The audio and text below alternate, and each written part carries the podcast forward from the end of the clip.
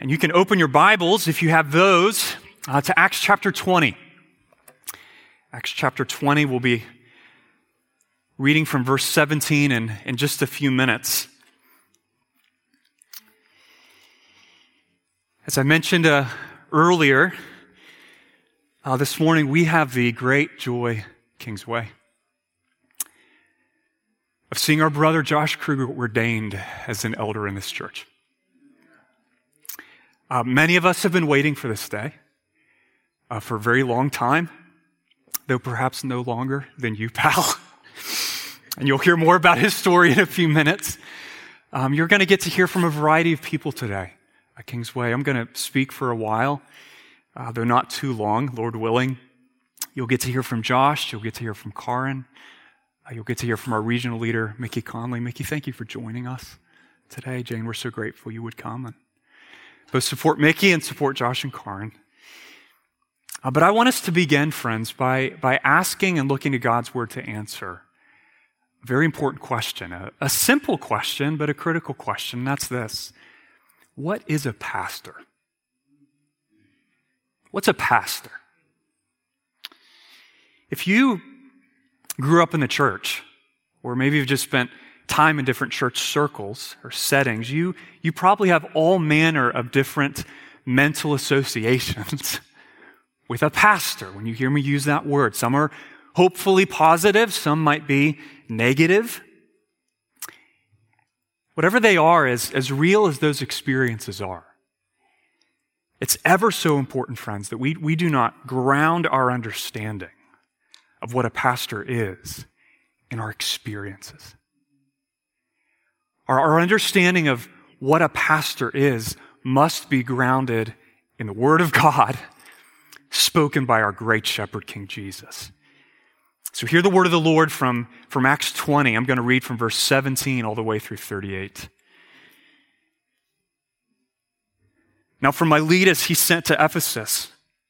This is Paul, and called the elders of the church to come to him. And when they came to him, he said to them, You yourselves know how I lived among you the whole time, from the first day that I set foot in Asia, serving the Lord with all humility and with tears and with trials that happened to me through the plots of the Jews. How I did not shrink from declaring to you anything that was profitable and teaching you in public and from house to house testifying both to Jews and to Greeks of repentance toward God and of faith in our Lord Jesus Christ. And now behold, I am going to Jerusalem constrained by the Spirit, not knowing what will happen to me there, except that the Holy Spirit testifies to me in every city that imprisonment and afflictions await me. But I do not account my life of any value nor is precious to myself, if only I may finish my course and the ministry that I received from the Lord Jesus to testify to the gospel of the grace of God. And now behold, I know that none of you among whom I have gone about proclaiming the kingdom will see my face again. Therefore, I testify to you this day that I am innocent of the blood of all of you, for I did not shrink from declaring to you the whole counsel of God. So pay careful attention to yourselves and to all the flock in which the Holy Spirit has made you overseers, to care for the church of God, which he obtained with his own blood. I know that after my departure, fierce wolves will come in among you, not sparing the flock, and from among your own selves will arise men speaking twisted things to draw away the disciples after them. Therefore, be alert, remembering that for three years I did not cease night or day to admonish everyone with tears. And now I commend you to God, to the word of his grace which is able to build you up and to give you the inheritance among all those who are sanctified. I coveted no one's silver or gold or apparel. You yourselves know that these hands ministered to my necessities and to those who were with me. In all things, I have shown you that by working hard in this way, we must help the weak and remember the words of the Lord Jesus. How he himself said, It is more blessed to give than to receive. And when he had said these things, he knelt down and prayed with them all. And there was much weeping on the part of all. They embraced Paul and kissed him. And being sorrowful most of all because of the word he had spoken, that they would not see his face again. And they accompanied him to the ship. Lord, I pray for your blessing on this time, in particular as we consider, even more briefly than normal, but nonetheless so important, how your word answers the question what is a pastor? Help us, we pray. Help us to understand, to appreciate, to be grateful, because you are the giver of every good gift. Amen. So, what do we discover, friends? Not, not just when I read this passage, but, but when we read all that God's word has to say about what is a pastor. I, I think there are several critical answers to that question, and for the sake of time, I will confine myself to just a few. You're welcome, Josh. Here's the first one, okay? Pastors, this is really important. We've got to start here. Pastors are gifts from God. Amen? Pastors are gifts from God. There is no greater gift God has ever given than the gift of Himself. Let's make that clear. The Father sent the Son into the world to rescue us from sin and death that we might know the joy of loving the God who first loved us. What's that mean? Jesus is forever and always God's best gift. He defines the measure of our Creator's love for us. And, and that gift, good news of salvation from sin and death through repentance, faith in Jesus Christ, was, was the theme of all that Paul says he testified and proclaimed and taught to the church in Ephesus. Look at verse 21. What, what did he do? He testified both to Jews and to Greeks of repentance toward God and faith in our Lord Jesus Christ. He preached Christ. He preached the gospel. But friends, there are, there are many gifts that God gives us as expressions of his love for us in Jesus. If you think of it this way, the, the risen Christ is, he's a fountain of goodness.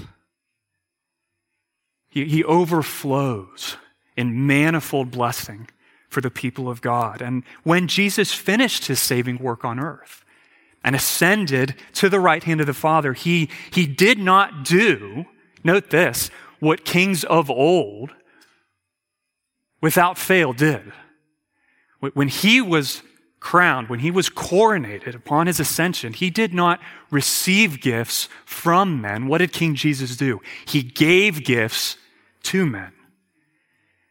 Ephesians 4:11 and he gave King Jesus the apostles, the prophets, the evangelists, the, the shepherds and teachers or shepherd teachers to equip the saints for the work of ministry, for the building up of the body of Christ. It's really important on a day like this that we remember, even as we were singing earlier, that, that there is only one great shepherd of the sheep. And it's not Josh. It's not me or, or Chris or any other human elder, it's King Jesus. It's the Lord our shepherd. But one of the most important ways that King Jesus, our great shepherd, shepherds us as his people, because as pastors, we are what? Sheep first, right? I need a shepherd.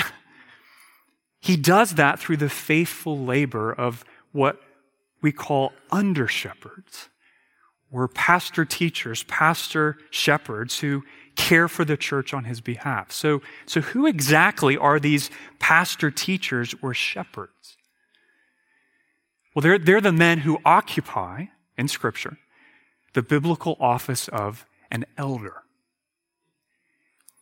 And I think at this point, it's really easy to get confused because lots of different churches use terms like elder, overseer, pastor to, to mean different things, you know? So in a lot of churches, a pastor is the, the man, usually a full-time employee, um, who does all the teaching and preaching and counseling, and administration, and, and he's hired by a board of elders.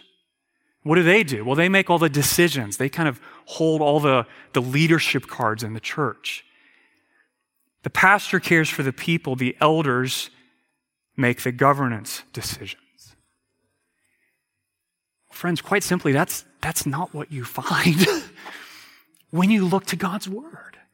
When we ask Him to answer the question, what is a pastor? That's not the model we find. Why not? Because God never separates the ruling function from the caring function. He doesn't put those in separate categories. The only people to whom God entrusts authority to rule are the people whom God has called to care. So Acts 20, 28, notice Paul charges every elder in Ephesus to be a pastor, a shepherd. Pay careful attention to yourselves and to all the flock in which the Holy Spirit has made you overseers to care for or literally pastor the church of God, which he obtained with his own blood. Now, now make no mistake, the, the call to care, to pastor a church, comes with a real measure of authority. If the, if the Holy Spirit makes you an elder or an overseer, that, that means he's given you authority to exercise oversight. But please notice the whole idea of eldership, pastoring, isn't, isn't primarily about who's in charge. It's primarily about who God has called to care for the church and as an expression of that care to exercise appropriate and necessary oversight. It's the call to care that requires that authority. Think of it this way, okay? Elder is the office, position. Pastor is the job description. It's what elders do. And that's why elders at Kingsway, maybe you've wondered about this, um, we, we refer to ourselves as pastors. I, I don't get up and say, I'm, I'm Elder Matthew, right? Why not? That's the office I hold, but I, I refer to myself as a pastor because we want to emphasize the, the shepherding function of our elder office, because that's what God's called us to do. And I, I linger here, friends, because, because let's face it, we, we live in an age. We, we breathe the air of a culture that that delights to deconstruct the authority of offices and institutions. In that setting, I, I, think we do really well to remember that the model of church leadership I'm talking about here is not a creation of man. It's God's design. Yeah, I mean, yes, Paul says in places like Acts 14 that, that he appointed elders in all the churches that he planted, Ephesus included, but, but recognize, look back at verse 28, Paul knows it's not ultimately his work, right? It's God's work. He doesn't say in verse 28, I made you overseers. What does he say? The Holy Spirit made you overseers. It's, it's God, the Holy Spirit, who calls and equips and establishes weak, finite, sinful, imperfect men as his pastors so he can accomplish his perfect work through those men. Pastors are not perfect. The great shepherd is. We need, Josh needs, the mercy and grace of the gospel, just like everybody else in this room. Look at verse 32. Notice how Paul's confidence for the church in Ephesus isn't grounded in what the elders bring to the table. It's, it's grounded in the prevailing power of God at work in their life. Now I commend you to God and the word of his grace. What's that? The power of the gospel at work in us as pastors, which is able to build you up, the church included, and to give you the inheritance among those who are sanctified. Josh, take heart in that today. We're not ordaining you because we think you're perfect. We're ordaining you because we see the perfect power of God in your life. And Paul knows something that's really easy to forget. He knows that the church in Ephesus is not the elders' church. Just like Kingsway is not my church or Chris's church or, or Josh's church. Who, who are we, brothers and sisters, according to verse 28? What does Paul say? We are the church of God. We're God's church, Kingsway. Not my church. We're God's church. Infinitely precious in His sight. He cares for us so much that He was willing to obtain us at the price of His own blood. And having purchased us, He continually cares for us through men that He fashions and calls to be our pastors. Men, men who say with Pastor John Stott, I love this, if the church was worthy of His blood, is it not worthy of our labor? The privilege of serving it is established by the preciousness of the price paid for its purchase. Amen. First thing we need to see is that a pastor is a gift from God. Here's the second pastors, not just gifts from God, pastors shepherd the flock of God. As a gift from God, what do we do? We shepherd the flock of God. And in Jeremiah 3:15, the Lord promises, precious promise, to give his people shepherds after my own heart. So, what, what does a shepherd after God's own heart do? What, what are we asking Josh to do? What, what are we looking to the Lord to accomplish in our midst through our brother? Well, I think a pastor's responsibilities can be organized under four broad categories. Okay, first, pastors lead the flock.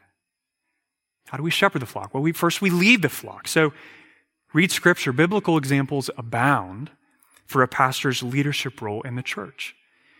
So 1 Timothy 5:17 describes elders who rule well.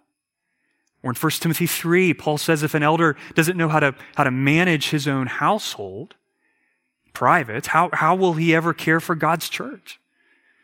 1 Thessalonians 5 12, respect those who labor among you and are over you in the Lord. 1 Peter 5 2, shepherd the flock of God that is among you, exercising oversight. Hebrews 13, 17. Obey your leaders and submit to them, for they are keeping watch over your souls as those who will have to give an account to God. Please note that, that Scripture nowhere teaches that pastors make all the decisions in a church. Praise be to God. Being faithful to exercise oversight doesn't mean that if there's a, a leadership role available somewhere, anywhere in the church, a pastor has to fill it. No, far from it. Remember what, what I read earlier, Ephesians 4.11. What do, what do pastors do? What do shepherd teachers do? They equip the saints for the work of ministry right? Which will include significant positions of leadership. Pastors often lead by empowering others to lead Kingsway. But having said that, don't miss the fact that Paul, the New Testament, exhorts no other church office bearer ever to rule well. Teaching us that pastors must, at a minimum, assume ultimate responsibility for, for the overall vision and direction of the church. So pastors lead the flock. What else do we do? Well, pastors feed the flock. We shepherd the flock of God, we lead it, we feed it. They, they feed the flock by explaining and applying the whole counsel of God's written word. Centered on Jesus, the word made flesh. Titus 1, verse 9, he must hold firm to the trustworthy word as taught so that he might be able to give instruction in sound doctrine and also to rebuke those who contradict it. Hear this, Kingsway. We do not want pastors who simply tell us what we want to hear. We're pastors who get up in this pulpit and, and simply ruminate on what they think you need to hear. We want pastors, we need pastors who heed 2 Timothy 4 2 with gravity and gladness. Listen, preach the Word.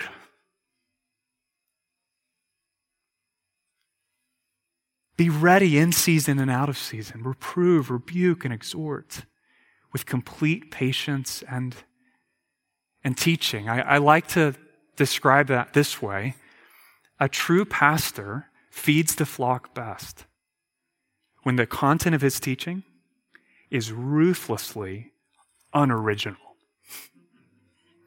Unoriginal. Not creative, not wow. Never in the history of the church has a pastor ever said that before. I love this guy. That's dangerous. Ruthlessly unoriginal because therein lies the good pasture, right? There, therein lies the still waters. It's not my job to just get up and say whatever I think I want to say. Josh's job, our job, is to say what God has already said.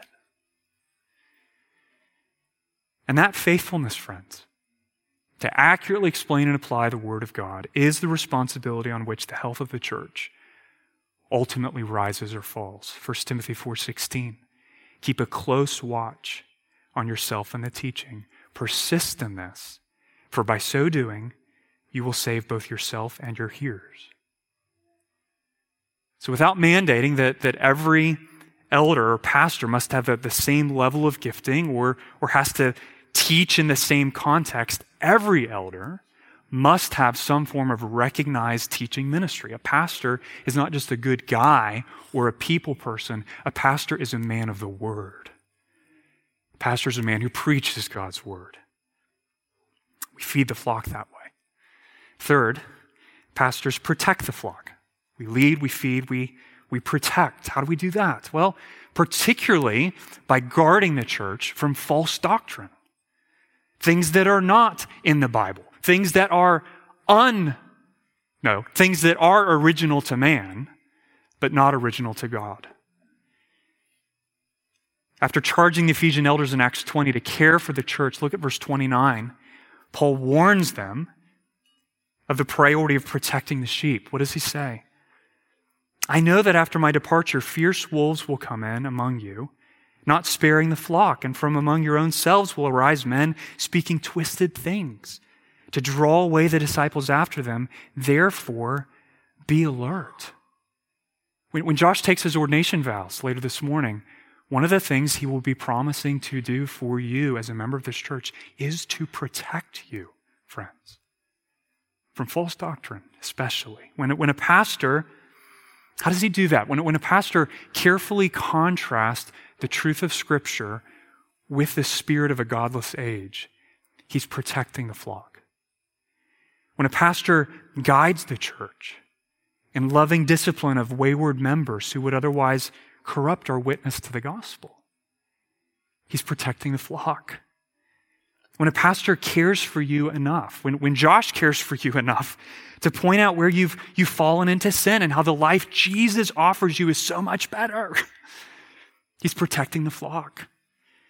When a pastor exhorts the church to gospel centered unity in a, in a season and a day where churches are dividing over cultural and ethnic and political lines, he is protecting the flock. And I want you to know, Kingsway, that on, on this particular point, the call to protect the flock, there is a pronounced burden in Josh Kruger's heart to do this. He, he brings that in spades to our elders meeting. There, there, there's a ferocity, a godly ferocity to the protective responsibility that he feels for you. We protect the flock. Finally, we care for the flock. How do we shepherd the flock of God? We, we lead, we feed, we protect, we care. In many ways, care speaks to the, the heart orientation behind our leading, our feeding, our, or protecting. I, I love how the Apostle Paul describes his own ministry in 1 Thessalonians 2, verse 7 and following in terms of a, the care of, respectively, of a mother and a father for their children. Listen to this. But we were gentle among you, like a nursing mother taking care of her own children. So, being affectionately desirous for you, we were ready to share with you not only the gospel of God, but also our own selves, because you had become very dear to us. For you know how, like a father with his children, we exhorted each one of you and encouraged you and charged you to walk in a manner worthy of God. That's what faithful pastoring looks like. What arguably the most important thing a pastor does through his leadership and feeding and, and protecting is to, to incarnate, to express, to represent the love of God for his people. He follows in the footsteps of the great chief shepherd by demonstrating strong and tender and discerning spiritual care for every member of his flock. Jeremiah 23, verse 4 I will set shepherds over them who will care for them, and they shall fear no more, nor be dismayed, neither shall any be missing, declares the Lord. So, the primary ways a a pastor, an elder, shepherds the flock of God. So pastors are gifts from God. We shepherd the flock of God. Finally, pastors are accountable to God. You got to keep all three of those things in view if, if you're going to have a biblical answer to the question, what is a pastor? They're, they're gifts from God, they shepherd the flock of God, and ultimately, they're accountable to God. Listen, the Lord does not merely care about what a pastor does or says in public or when he's on a stage with lights on his face. He primarily cares about who Josh is in private. Why? Well, because as many of you know, ministry, how we serve, flows from our life, who we are. This is not a professional calling where you can just show up on stage for a few hours, do your thing, and then go back to living however you want to. That doesn't represent the great shepherd. And so the Lord is well aware, and we are as well, friends, if you've been in the church any length of time, that if a pastor stumbles into scandalous sin, it can have a devastating effect on the church and our witness to the gospel. That's one of the things that I'm going to exhort you to pray for Josh as we end today, that, that the Lord would protect him from scandalous sin that would bring disrepute on the gospel of Jesus Christ. Pray for that, Kingsway. Pray for us in that way. Paul provides two lists of essential character traits, qualifications for elders in 1 Timothy 3 and Titus 1. And the, the summary of these character qualities actually shows up at the beginning of both lists. Paul says an elder must be above reproach, calling for a, a sound, but not perfect, example of godliness for the church to follow. And he clarifies what that means. It means an elder must be respected by outsiders mature and humble, sexually pure, a leader at home and, and sober minded, self controlled, gentle, and, and content. He must also be hospitable, using his home and his financial resources to show generous love toward members and neighbors alike. All the qualifications for eldership. And I've just mentioned a few. Save one, able to teach, are qualities every Christian man should aspire to. Why? Because much of an elder's pastoring occurs simply through the example of his life. Through what you see, not just when he's preaching on stage, but when he's with his wife or when he's with his kids or when he's helping out on the soccer field. 1 Timothy 3:10 commands us to carefully test a prospective pastor before setting him in to office. And Paul warns in 1 Timothy 5:22, do not be hasty in the laying on of hands or to ordain a man. Why not? Well, because it takes time, friends. Perhaps not 9 years. but it takes time to observe whether a man is truly qualified for ministry to, to test whether he's faithful, not just to speak the truth, but, but to live the truth, because the great shepherd is going to hold that man accountable for both of those things. James 3:1 warns, "Not many of you should become teachers, my brothers. For you know that we who teach will be judged with, with greater strictness." And Hebrews 13 says, I read it earlier, that, that those who serve as pastors will, will give an account of their conduct to God. That's sobering. But, friends, our accountability to God as a pastor what Josh is stepping into here is not just an accountability that says, I will whack you if you mess this up. it's also a promise of tremendous reward for pastors who persevere in faithful ministry, to elders who shepherd the flock willingly and eagerly, being an example. Peter promises and when the chief shepherd appears,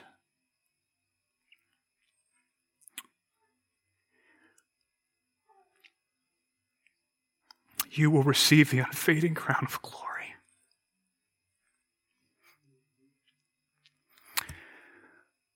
I made it that far. I warned Josh, I said, I'm going to really work hard to hold it together today. Because that's our hope, friends. You don't sign up for this because you want an easy job. But there's an unfading crown of glory that will abound in glory to Jesus Christ, not Josh, that is so worth it. So worth it. Pastors are gifts from God. They shepherd the flock of God and we're accountable to God. And Josh, I want you to know as I say those things, you are a gift from God. You're a gift from God. You've proven yourself faithful to shepherd the flock of God for nine very long years. And you're a man, buddy, who labors with the sober joy and the humble courage of a man who knows he is accountable to God. And that's why I trust you.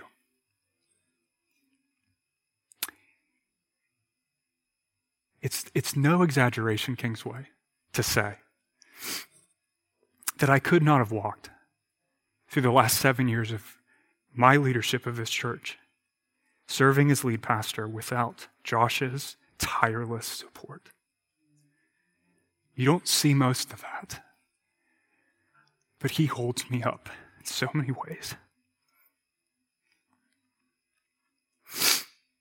Oh, thank you. because it's one of the highlights of my life to see you ordained. Not just, buddy, because you've shepherded my soul, because I've watched you care for this whole flock.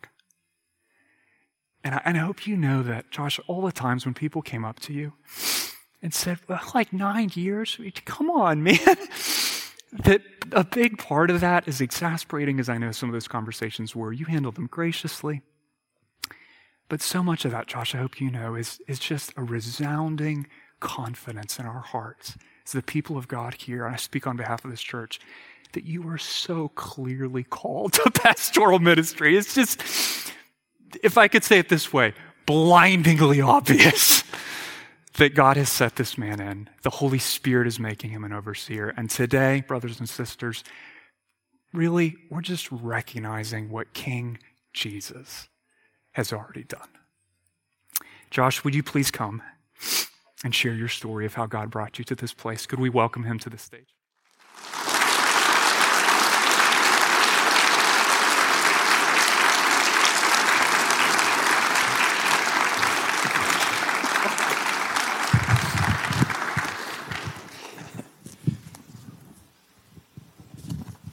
I can assure you, I will not make it as long as Matthew.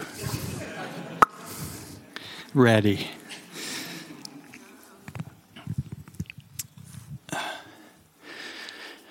Whew. See? I'll start by what I think is easiest, but it's not. By thanking so many of our friends and family who came today. They came from Florida, what the heck? And from North Carolina, and from Virginia Beach, and from all over the Richmond area came people who love us and who wanted to be here with us today. And then we have friends and family joining us over live stream from South Africa and from Namibia and Australia. Whew. I so want to hug them. Thank you for signing in this morning. Thank you for joining us. I feel overwhelmed just by the love and the care of you all being here. Thanks for coming. Uh, it matters a great deal to me. Not even to, to mention, church, you who I love dearly, who I see often and who I have the joy of doing life with. So I want to tell you my story of my journey. Some of you have heard this if you were at the last members meeting. Uh, you heard my story, but most of you have not heard it. And so I gladly tell it again. It starts in 1990, many years ago. One year after I believed that I became a Christian. And I was reading my Bible a lot with fresh eyes, drinking in the truth of God's Word. When one day I felt a distinct call from God for pastoral ministry on my life. It happened when I read one of the scriptures that Matthew already had projected this morning, 1 Timothy 4 and verse 16. This is the scripture that I read. It says, Keep a close watch on yourself and on your teaching. Persist, remember that word, in this, for by so doing you will save both yourself and your hearers. And so you can look at that scripture and go like, what says calling to you in that? And I can't say that this says, Joshua called for pastoral ministry, but I read that and there was, there was the Spirit speaking in my life saying, I am calling you for pastoral ministry. It was an exciting time of my life and I was excited about God.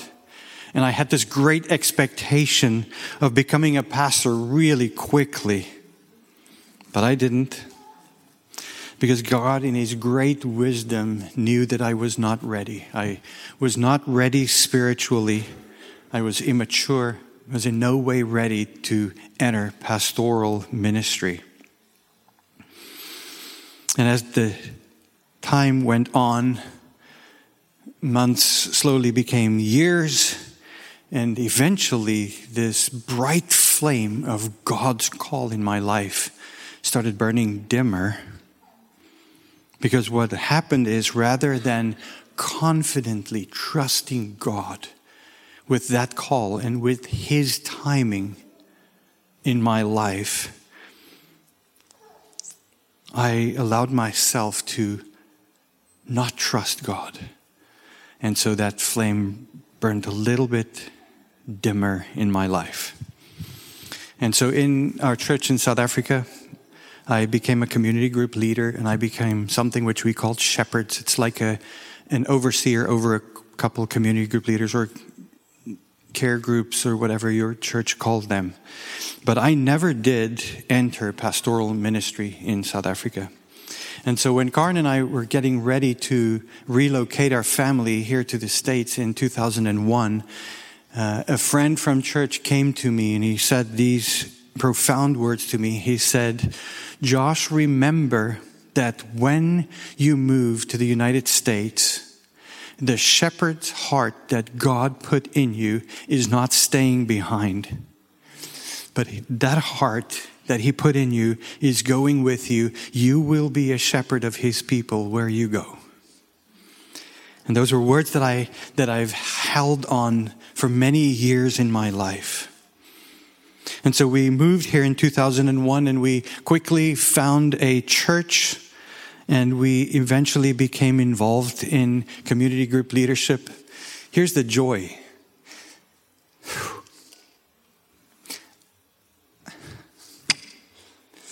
of both our church in South Africa and this church that we first joined. I have friends here this morning. In this church,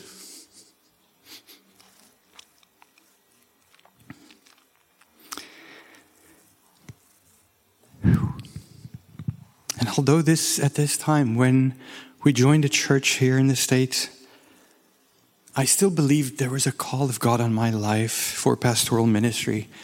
I really didn't give it much attention. But in 2005, God miraculously brought us here to Kingsway Community Church. And it is in this church that He chose to, in amazing ways, reveal more of Himself to us, to reveal more of the gospel to us. And truly, I can say that He transformed our lives here. We became community group leaders, but still, I mostly ignored the call to pastoral ministry. I really decided that it's something I will never bring up. Until a few years later, when our senior pastor one day, completely out of the blue, looked at me and said, Josh, do you sense a call for pastoral ministry? I was taken aback, but inside I was screaming, Yes, yes, I've sensed it for years. And in that question, the Lord reminded me of that day in 1990 that I read that scripture and that He said, I'm calling you to pastoral ministry. And so I was excited about God and I had great expectations of becoming a pastor really quickly. I copied that line from 1990. It's now 2005. But I didn't. God, in His wisdom, still did not allow it. I also copied that. And so months became years again. And I had to keep persisting. Remember that scripture? Persist in this. I had to keep persisting. I had to keep trusting God with this calling. Go seven more years. This is really quick, right? In 2012, Kingsway introduced bivocational pastoral ministry to the church. And so a letter was sent out to the church, and basically that letter said, Are there men that you see that you think should step into that position as bivocational pastors? And that's again when my name came up, and I became the first and the longest running pastor in training from before the beginning of time.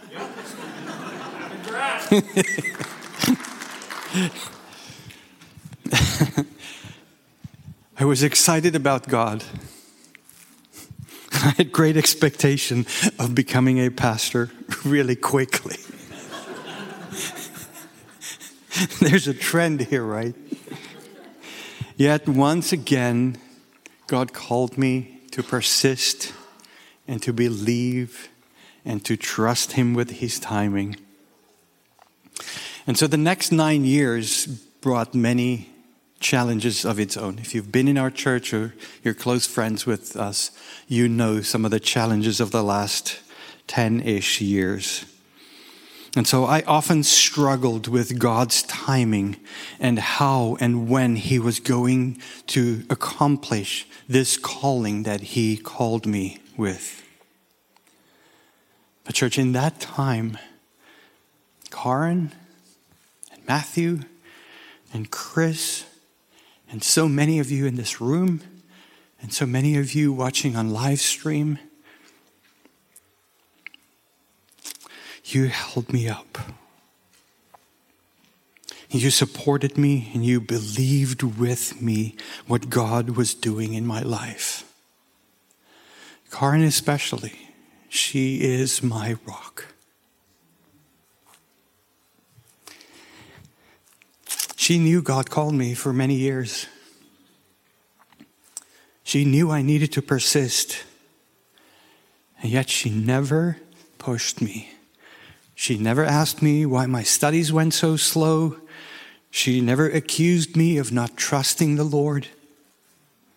She just faithfully and with long suffering and with much grace kept encouraging me in the Lord and praying for me and helping me to trust God. I can say with all truthfulness that I would not be standing here this morning if it was not for that woman. I love you.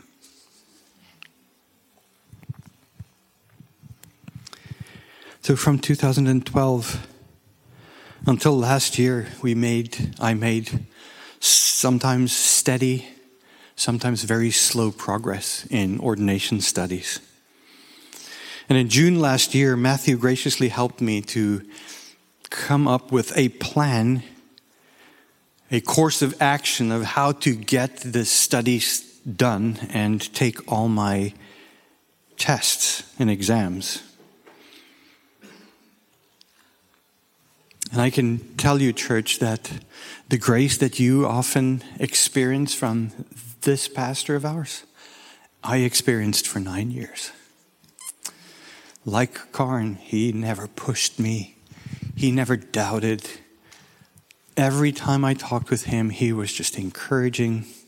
The Lord is going to do in your life what he's going to do, Josh. Trust him, be faithful. And so, as we got this new plan last year, mid year, I started really studying, and the Lord's grace was upon my life. Studying became less arduous. For months and months, I would just go to work, go home, eat dinner, go up to my study, study until 10 or 11 at night, go to bed, repeat the next day. Weekends just studied. And here's one of the things that was so precious to me how many of you came to me and said, Josh, do not make the focus of this passing an exam. You be faithful to God and to study and to seek Him with everything that you do while you study. And as I studied, you know what happened? My delight in God skyrocketed. God revealed himself to me in, in, in more and more ways than I've ever thought. I gained knowledge. I gained a, knowledge, a lot of knowledge because I read a lot of books. But that's not the main thing that happened. What happened more is how God formed himself in me more and more. And I gained a new desire for pastoral ministry and a deeper passion for Jesus. And eventually I passed those pesky ordination exams. Mm. And here we are this morning. Friends, what you see here this morning is the fulfillment, the realization of what God spoke to me 31 years ago when I was reading my Bible in South Africa. And I want to encourage you to wait patiently and to wait persistently for the promises of God in your life. God's timing is just different than ours, right? Isaiah 55 tells us his ways are not our ways, but we can trust our faithful Father to accomplish his good work in us in his timing. And we can trust him even if it takes years for him to accomplish his work in our lives. And we see that all through the Bible. David had to do that. Sarah had to do that. Joseph had to do that. Job had to do that. On and on we can name men and women who had to trust God for years to accomplish in their lives what he had promised earlier. So, church, I want to thank you for your encouragement. Thank you for the many years that you encouraged me. There were, there were so many times, Matthew and Karen knows this, there were so many times that I felt so guilty that it took so long. I felt like in ways I let you down. And then I would come in on a Sunday morning, and what I would get from you is just care and love, and respect. Over and over and over that happened. You were literally holding up my arms for years while I was waiting and struggling and persisting. I want to thank my friends and family, even some of those who watch over, over live stream now, some of you who don't even, uh, who are not in Kingsway, how you've supported me over the years to get to this place. It is such a joy for me to be here to, this morning with the church I love and with the friends and the family that I love that support me. And I cannot be more grateful.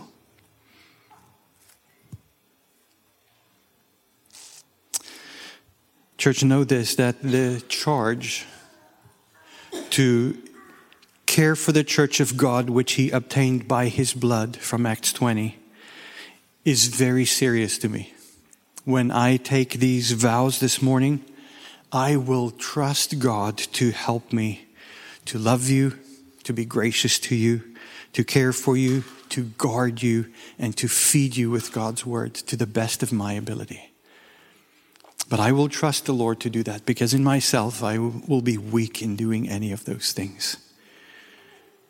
I am grateful that it is amongst this flock that the Holy Spirit is making me an overseer.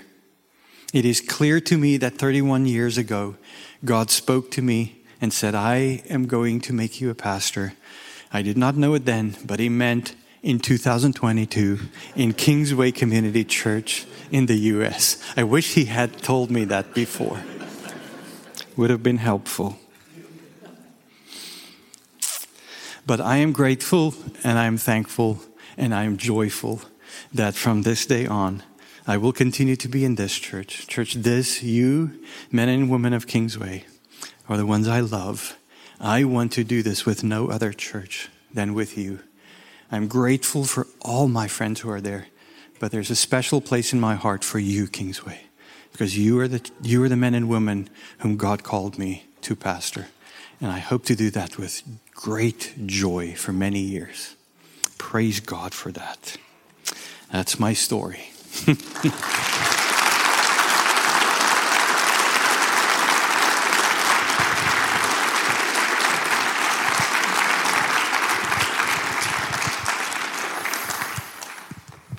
Corin, would you come on up? Stop. Behave yourself.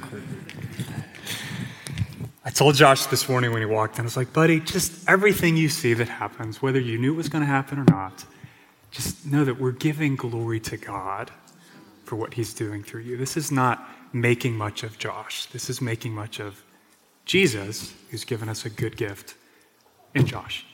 And I asked Karin to share a testimony. Karin is his wife, because as I mentioned earlier, qualification for ministry begins at home.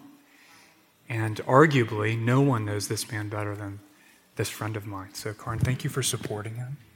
Thank you for praying for him. Would you please tell us what we need to know about your husband, Josh?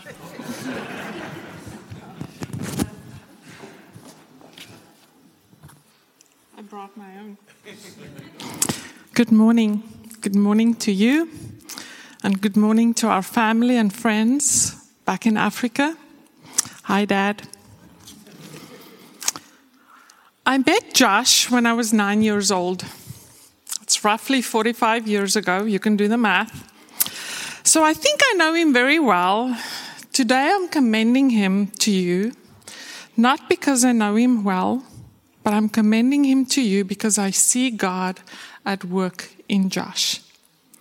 Josh, too, was a broken man and a sinful man who was called out of darkness into life in Jesus, and I see God redeeming his calling, his journey, his heart every day. He's, not a, he's a man who's not without weaknesses. He often feels the tension of juggling a dem- demanding work schedule, family, and loving and caring for you. Recently, Josh was offered a promotion and a significant pay raise at work. He wrestled, he prayed, He lost some sleep over it, but he turned it down. He turned it down because it would have taken away time from serving and loving you. He's eager to lay down his life for you to love you and to be with you. He joyfully devotes his time and his love to Kingsway. He often has to attend elders' meetings straight after a long day at the office, or he'll need to make several phone calls after dinner. Some of those can last for hours. To this, he feels called to, to lay down his life, his time, his wants, and desires in order to care for you. I have seen Josh dying to the world and to himself. Josh's study is a finished attic on the third floor of our house. He spends a lot of time there to pray, to read, study, and prepare his sermons. When preparing sermons, he uses his personal paid time off to do so. And he does this in his second language. This I know about Josh. He does not take lightly the task of preaching God's word. He desires to preach with humility, to do it faithfully and truthfully. Josh desires to know true biblical doctrine and theology. In preparing for ordination and exams, Josh spent hundreds of hours reading and studying Bible history, knowledge, theology, so he can be better equipped as your pastor. His desire to be a faithful pastor often brings him to his knees. It humbles him with godly fear and tremble when he preaches. That study on our third floor is also the place where Josh prays, wrestles, and fights for faith. I have seen Josh fight for personal holiness, to obey Jesus Christ by reading his Bible and meditating on what Jesus has done for us all. I love watching him pursue God with enthusiasm and joy in times that are easy, but also in times with much difficulty. I have watched him give up downtime and doing the things he loves, like hunting and fishing or teaching at VCU, in order to care for you and to faithfully support Matthew and Chris as much as his work schedule allows. I can tell you that Josh is easy to talk to. He's a gracious listener, he's slow to speak, and humble when corrected. He has charitable judgments, he's a hard worker. I appreciate Josh's willingness to serve behind the scenes. Josh's life and decisions speaks and testifies to his love for Jesus and his devotion to you the church he loves. He's not overbearing, and everyone knows who knows him has experienced some of his teasing and knows he's funny. Josh and I love Kingsway. You are precious to us. And being with you is one of his greatest joys. I know Josh to be loyal, and his commitment to you is fierce.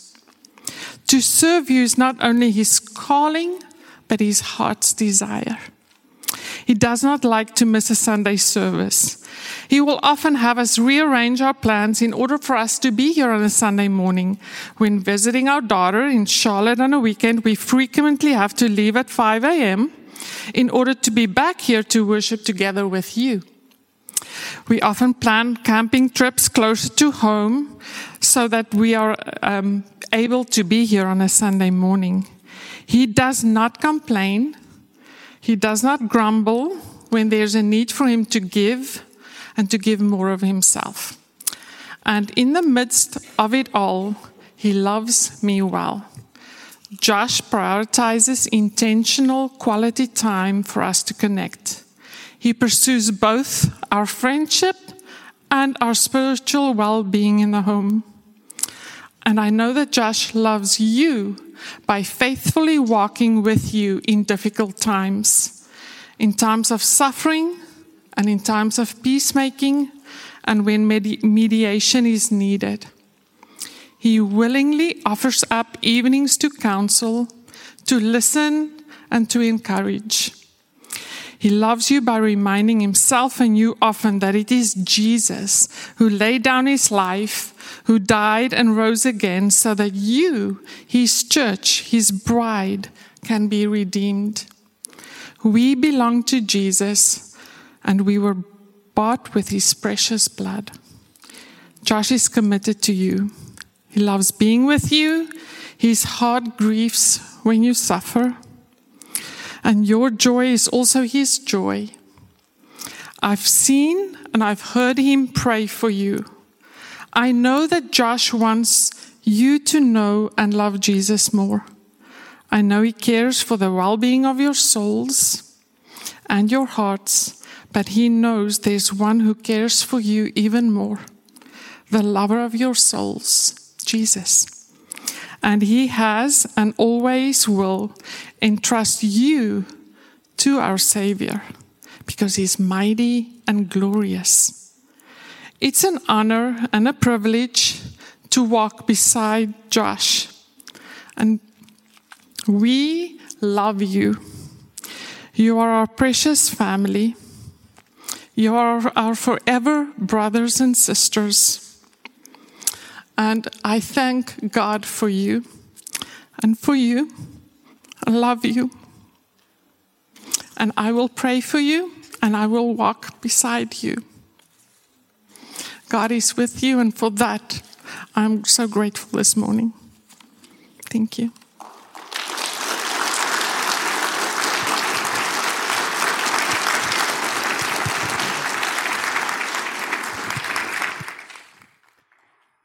Well done, sister. Kingsway, many of you know that um, our church is not an isolated, independent church. We're part of a denomination called Sovereign Grace Churches, and on this day, you need to know that it's, it's not Sovereign Grace that ordains an elder. We are not handed our pastors or our elders. We ordain elders. We ordain pastors as a local church. But we don't do that on our own or isolated from the help and support and accountability and oversight of our denomination. And in our particular geographic region, our church and other churches around us in Sovereign Grace are cared for by our regional leader uh, named Mickey Connolly, whom I mentioned earlier. Uh, Mickey has served as a pastor for far longer than I have, and I thought it would be very appropriate for him in particular, as an older pastor, to exhort my brother Josh on this day. So, could we welcome Mickey to the stage?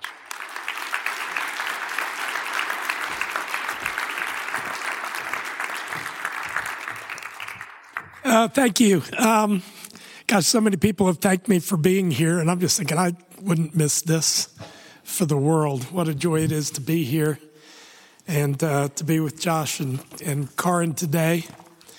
Um, the Bible says those who desire to be an overseer, it's a noble task.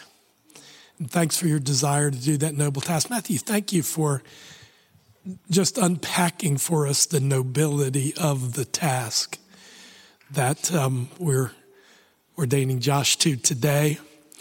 Some of you are wondering why it took nine years. Sovereign Grace's ordination process is rigorous.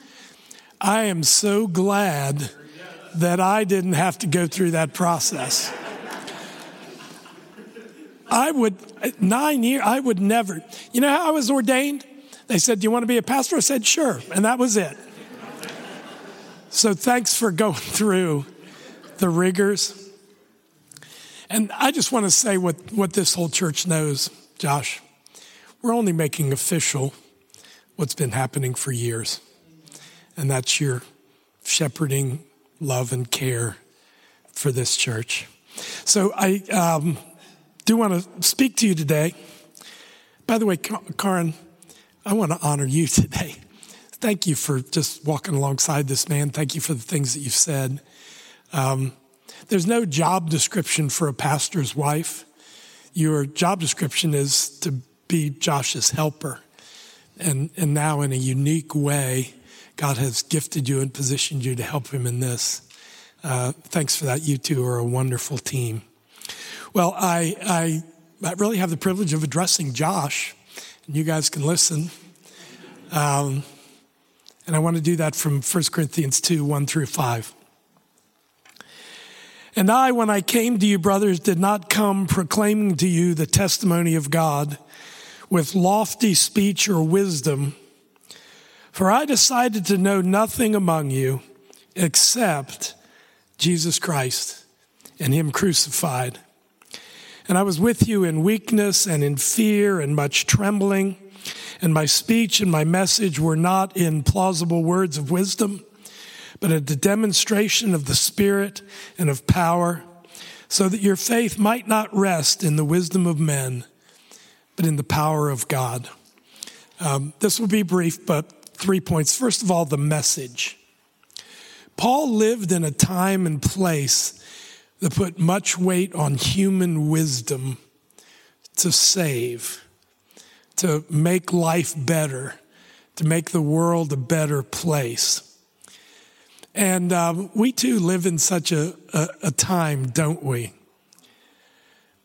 And sadly, wherever human wisdom is most honored, the gospel is most despised.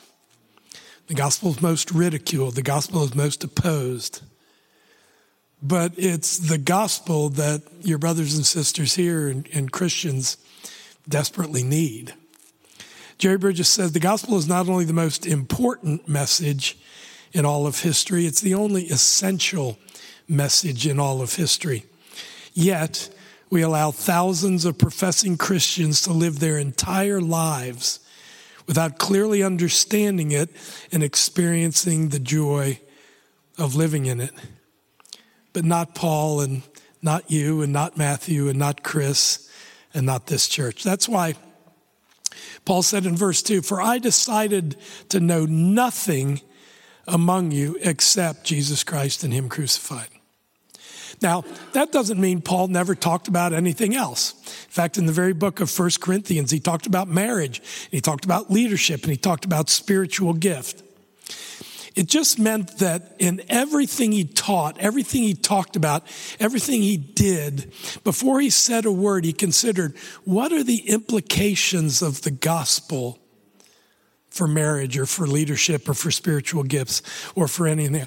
How, how is this topic related to the gospel. Because that, at the end of the day, that's what it means to be gospel centered, to be cross centered. In 1 Timothy 3, uh, Paul says that, that the word of God is able to make one wise for salvation. And the word salvation biblically is doesn't just that moment of conversion where you went from being lost to saved.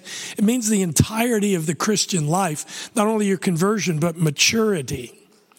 And, and, and we mature because it's only through the gospel that we ever relate to God. It's only through the gospel that we ever receive from God.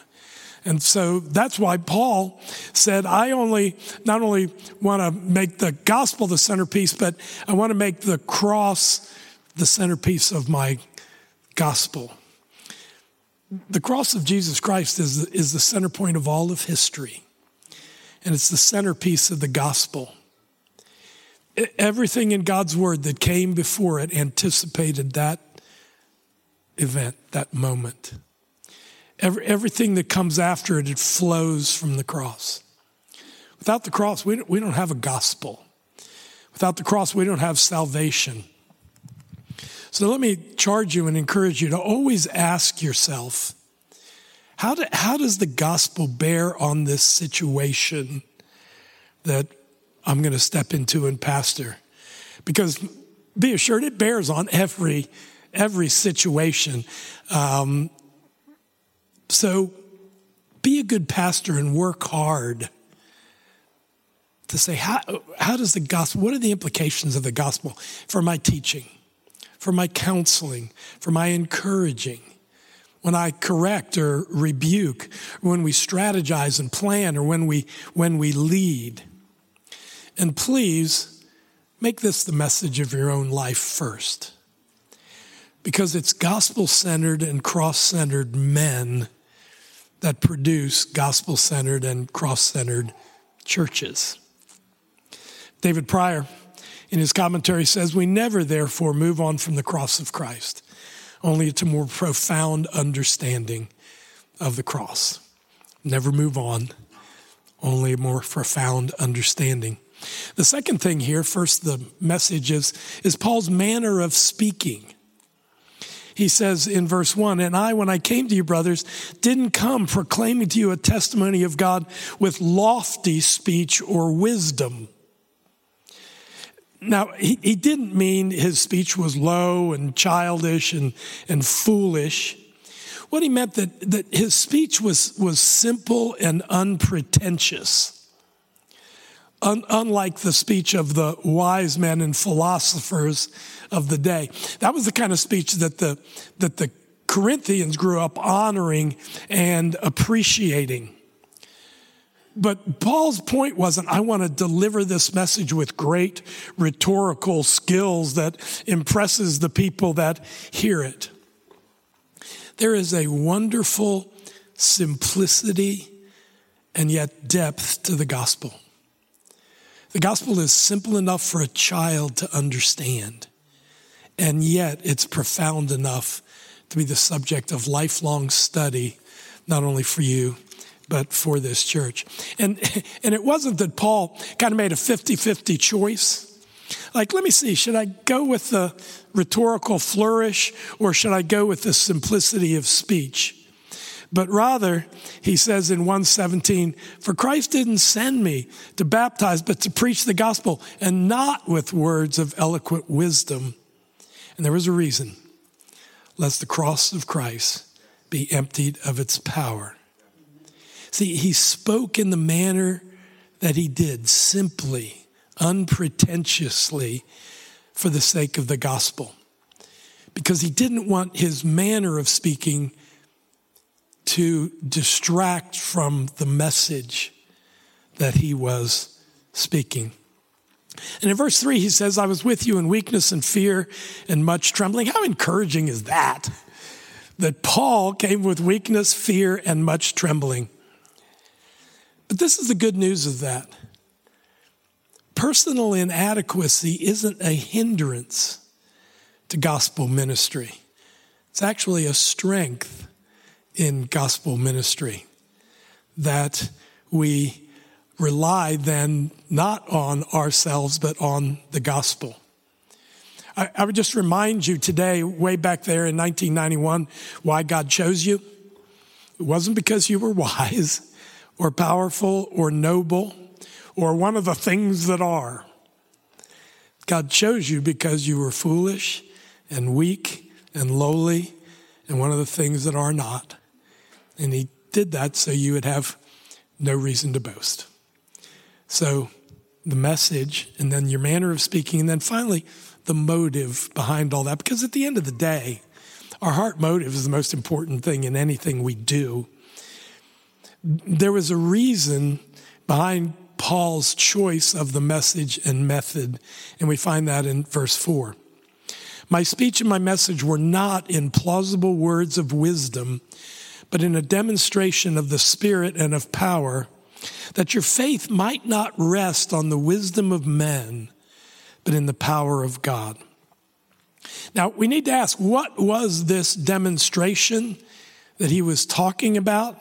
Well, I believe the demonstration was the Corinthians themselves. It, was, it was their lives changed because of the gospel. See, the, the, the message and the method drew attention away from the messenger to the effects of the message. The effects of the message being changed lives. The people were being saved. People were being matured. In, in 2 Corinthians 3 2, Paul actually says, You're our letter of recommendation. You're, you're what recommends the message and, and the method and, and, and, the motives. You're our letter of recommendation. I, I battled between what message to bring ordination. I think I have four ordination messages. The other one I was going to bring, but I just have to bring this up, was, was this what Paul said in 2 Corinthians 4 7. We have this treasure in jars of clay. You're not the treasure, by the way, in case you were. We have this treasure in jars of clay to show that the surpassing power belongs to God and not to us. David Garland says the gospel always points beyond humans to God. And thanks for the way all three of you just pointed that out in the things that you shared. The gospel always points beyond humans to God and Christ and becomes garbled whenever humans exploit it instead to headline themselves as the stars. Paul's purpose was simply to give witness to the gospel message, and witness need only give their account in plain, simple language. Everything was to focus on the one preached rather than on the preacher. J.I. Packer says, The traveler through the biblical landscape misses his way as soon as he loses sight of a hill called Calvary. Josh, never lose sight of that hill. May your ministry not only be cross and gospel centered, may it be gospel saturated. May it be cross saturated. Because I can guarantee you that if it is, and my friend, it is, but as it continues to be in the future, these precious people in Crossway that you've expressed so well how much, or Kingsway, how much you've loved, uh, they will have great reason to rejoice that Jesus saw fit to give them a man like you that they can happily and gratefully call my pastor. Thank you.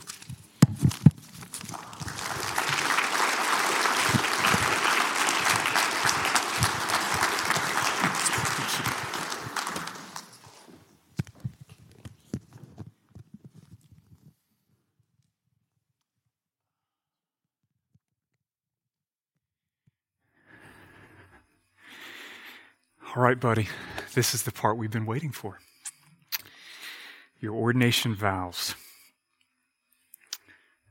Karen, could you join Josh? Can we do that? We didn't talk through this, but I'd love for you to be with him. Come on up, guys. Yeah. Let's come on up, and I'm going to turn this around.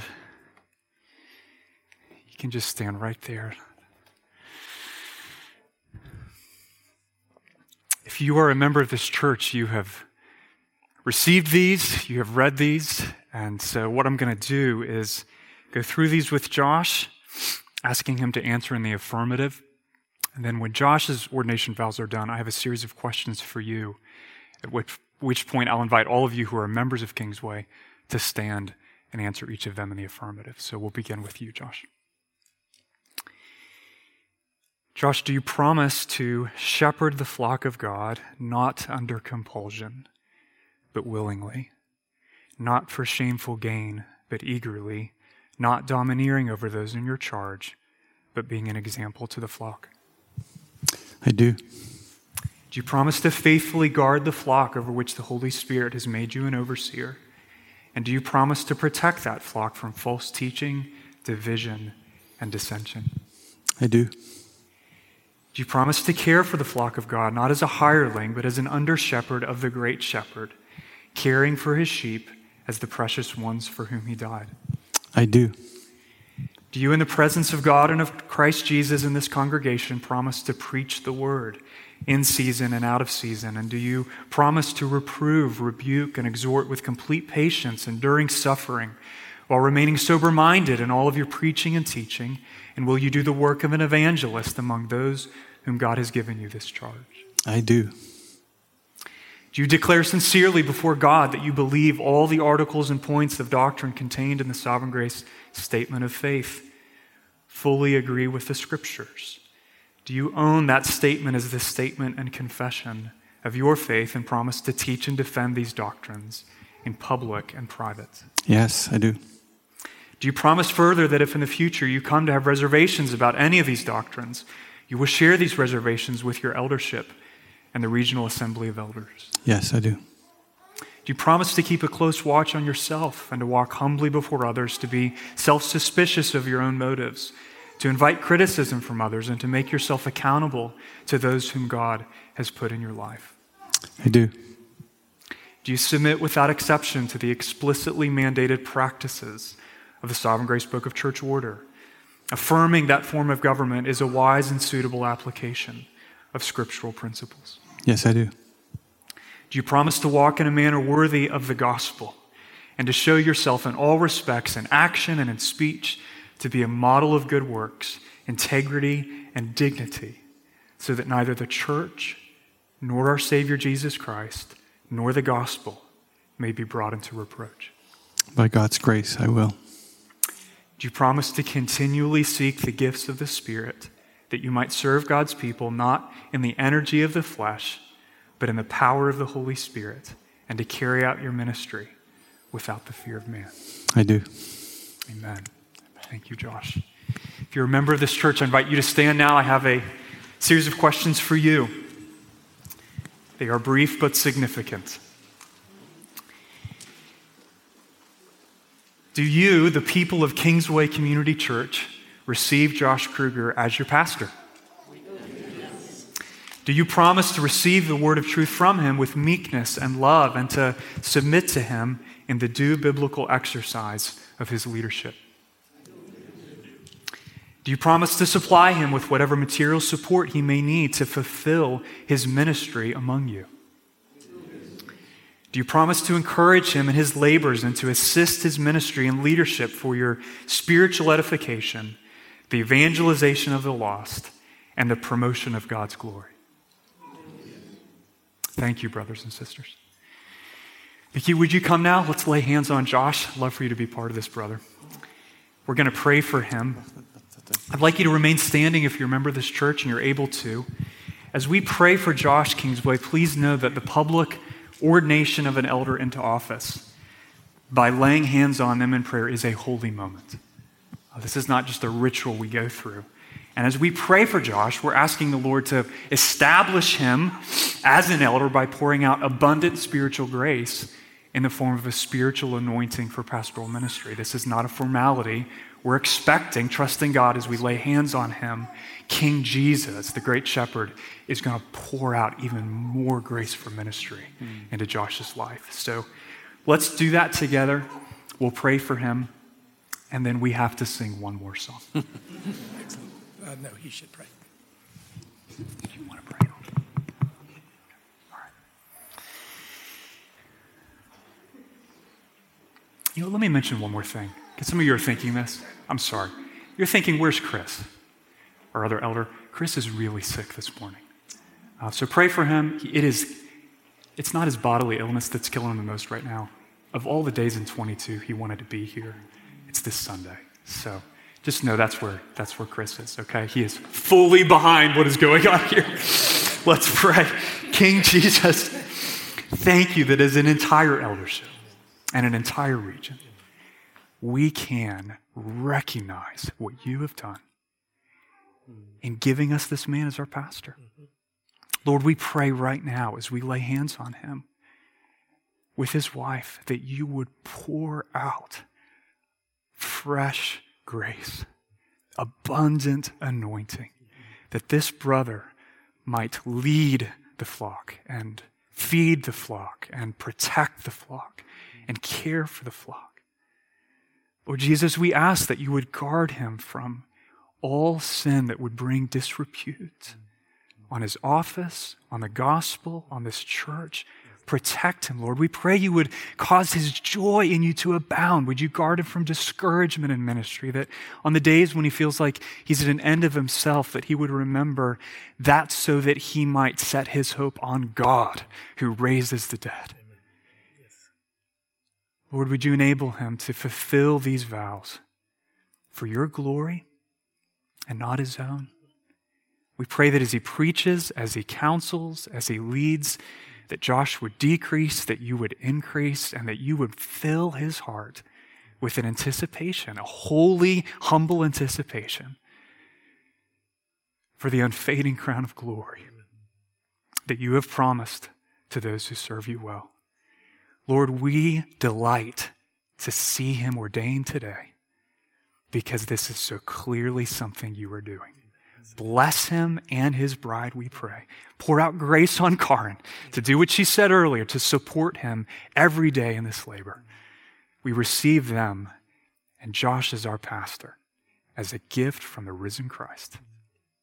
And we ordain him now as a church through the power that you have provided. In Jesus' name, amen. Amen. Let's thank God for them.